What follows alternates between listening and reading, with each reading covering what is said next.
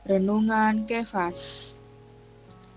Senin 20 Maret 2023 Membicarakan firman Allah adalah keinginan hati Allah. 1 Korintus pasal 14 ayat 31 Sebab kamu semua boleh bernubuat seorang demi seorang, sehingga kamu semua dapat belajar dan beroleh kekuatan. Dalam kitab bilangan, dalam perjanjian lama, ada konsep bahwa setiap orang harus membicarakan firman Allah, atau bahwa setiap orang bisa membicarakan firman Allah, atau kita dapat mengatakan bahwa setiap orang mampu membicarakan firman Allah. Kesimpulannya, kita dapat mengatakan bahwa seseorang yang diselamatkan, seseorang yang melayani Tuhan, memiliki persyaratan, hak, dan kemampuan, dan juga kewajiban dan beban untuk membicarakan firman Allah dibicarakan oleh Paulus dalam perjanjian baru. 1 Korintus pasal 14 ayat 31 mengatakan, Sebab kamu semua boleh bernubuat seorang demi seorang. Ayat ini adalah salah satu ayat terjelas dalam keseluruhan Alkitab. Dikatakan bahwa semua kaum beriman memiliki kapasitas untuk bertutur sabda.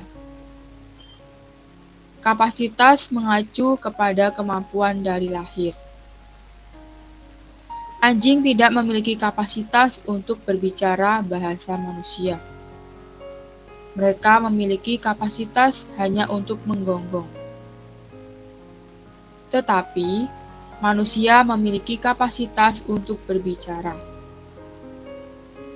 Kita anggota-anggota tubuh Kristus, semuanya dapat bertutur sabda seorang demi seorang. Dalam 2 Timotius pasal 4 ayat 2, Paulus berkata, Beritakanlah firman, siap sedialah, baik atau tidak baik waktunya. Nyatakanlah apa yang salah, tegurlah dan nasihatilah dengan segala kesabaran dan pengajaran. Musa dalam Perjanjian Lama mengatakan, "Andai saja semua umat Tuhan menjadi nabi." Paulus dalam Perjanjian Baru juga mengatakan, "Kamu semua dapat bernubuat seorang demi seorang." Sekali lagi, Paulus mengatakan, Celakalah aku jika tidak memberitakan Injil. Jika aku melakukannya dengan sukarela, maka aku mendapatkan upahnya. Sebenarnya, memberitakan Injil adalah membicarakan firman Allah. Sobat Kefas, cobalah kita renungkan. Setelah kalian diselamatkan, waktu demi waktu ketika kalian datang bersidang, beribadah, apakah tidak ada saat-saat di mana kalian merasa bahwa kalian harus berbicara, namun setelah menimbang-nimbang, kalian akhirnya tidak berbicara?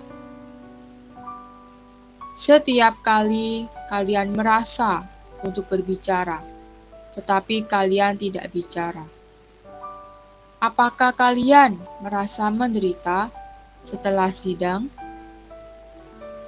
Saya sendiri memiliki pengalaman ini. Seringkali ketika saya tergerak untuk berbicara, tetapi saya tidak berbicara. Setelah saya kembali ke rumah, saya menderita tiga hari tiga malam, dan saya sangat kecewa. Tetapi jika saya segera berbicara, ketika saya tergerak untuk berbicara, saya merasa nyaman setelah berbicara. Poin penting, semua kaum beriman memiliki kapasitas untuk bertutur sabda, berbicara firman Tuhan. Poin doa, satu, mempersembahkan mulut kita untuk membicarakan firman Tuhan kepada orang lain. Dua, ada kemauan untuk memberitakan Injil kepada teman-teman dan keluarga.